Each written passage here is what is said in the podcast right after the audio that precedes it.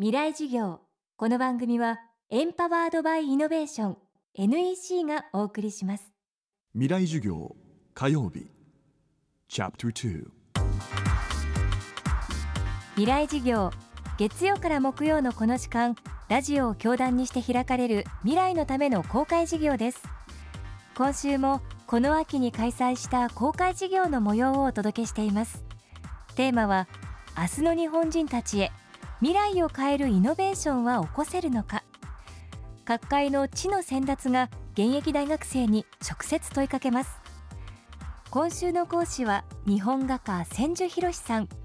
国内外で作品を発表し日本画の美しさと技を世界に発信してきました。代表作「ザ・フォールはベネツィア・ビエンナーレで名誉賞を受賞。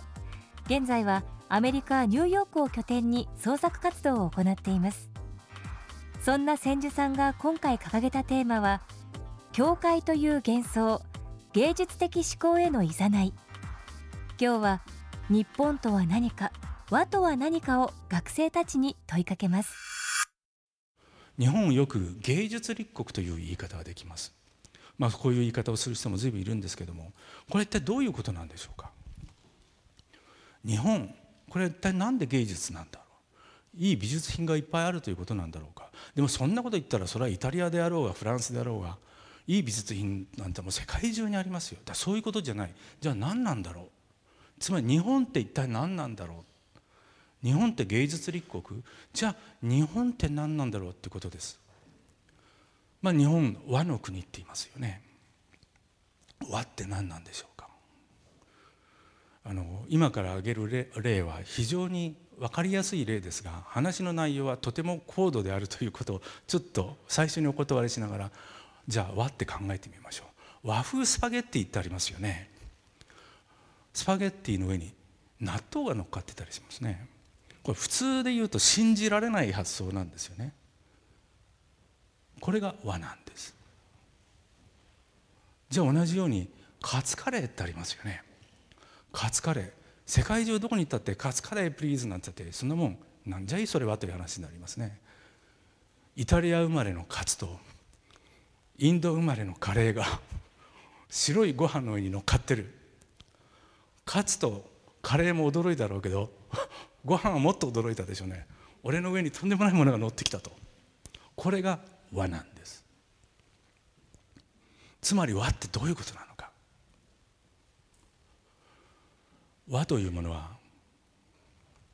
全く異質なものがある約束ごとに基づいて調和をしていくそういう発想です。お料理の場合でいうと約束事というのはお皿の上に乗っかってるということですね。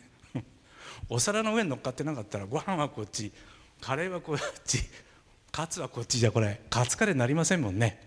一枚のお皿の上に乗っかってるという約束事を守ればこれはカツカレーになるじゃないですか。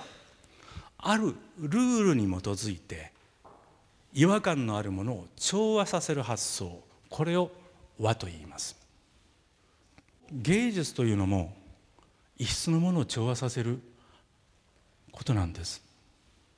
どういうことなんでしょう？皆さんの中でじゃあジャズやロックをしてバンドを組んでる人もいるかもしれない。ドラムがあってベースがあってギターがある。それは勝手にグワーってやってたら最後殴り合いになりますよ。そうじゃなくてギターの人はドラムの音を聞いてドラムの人はいろんな他の例えばベースなんかの音を聞きながらそうやって演奏していくじゃないですか。皆さんの中でバンドをやった経験のある方もちろんいらっしゃいますよね。皆さん十分そこで芸術的発想を自分で体験してるじゃないですか。じゃあ絵を描くってどういうことなんだろう。白と黒で絵を描くっていうのは白い色と黒い色の一番バランスを僕たちは考えてここは出過ぎてる引っ込み過ぎてるといって調整をしていくのが絵を描き込んでいくということです。20色色を使うということは20色のバランスが画面の中で赤が出過ぎてないか黒が出過ぎてないかそうやってバランスを整えていく行為。これが絵を描き進めるというプロセスなんです。つまり絵を描くという行為は言ってみればピースメイキングプロセスなんです。いろんな意見を一枚の画面の中で調和を整えていく。つまり芸術もそうであるように日本というものの考え方は非常に平和的なものの発想がそのそもそもからあるんだということを考えてもいいと思います。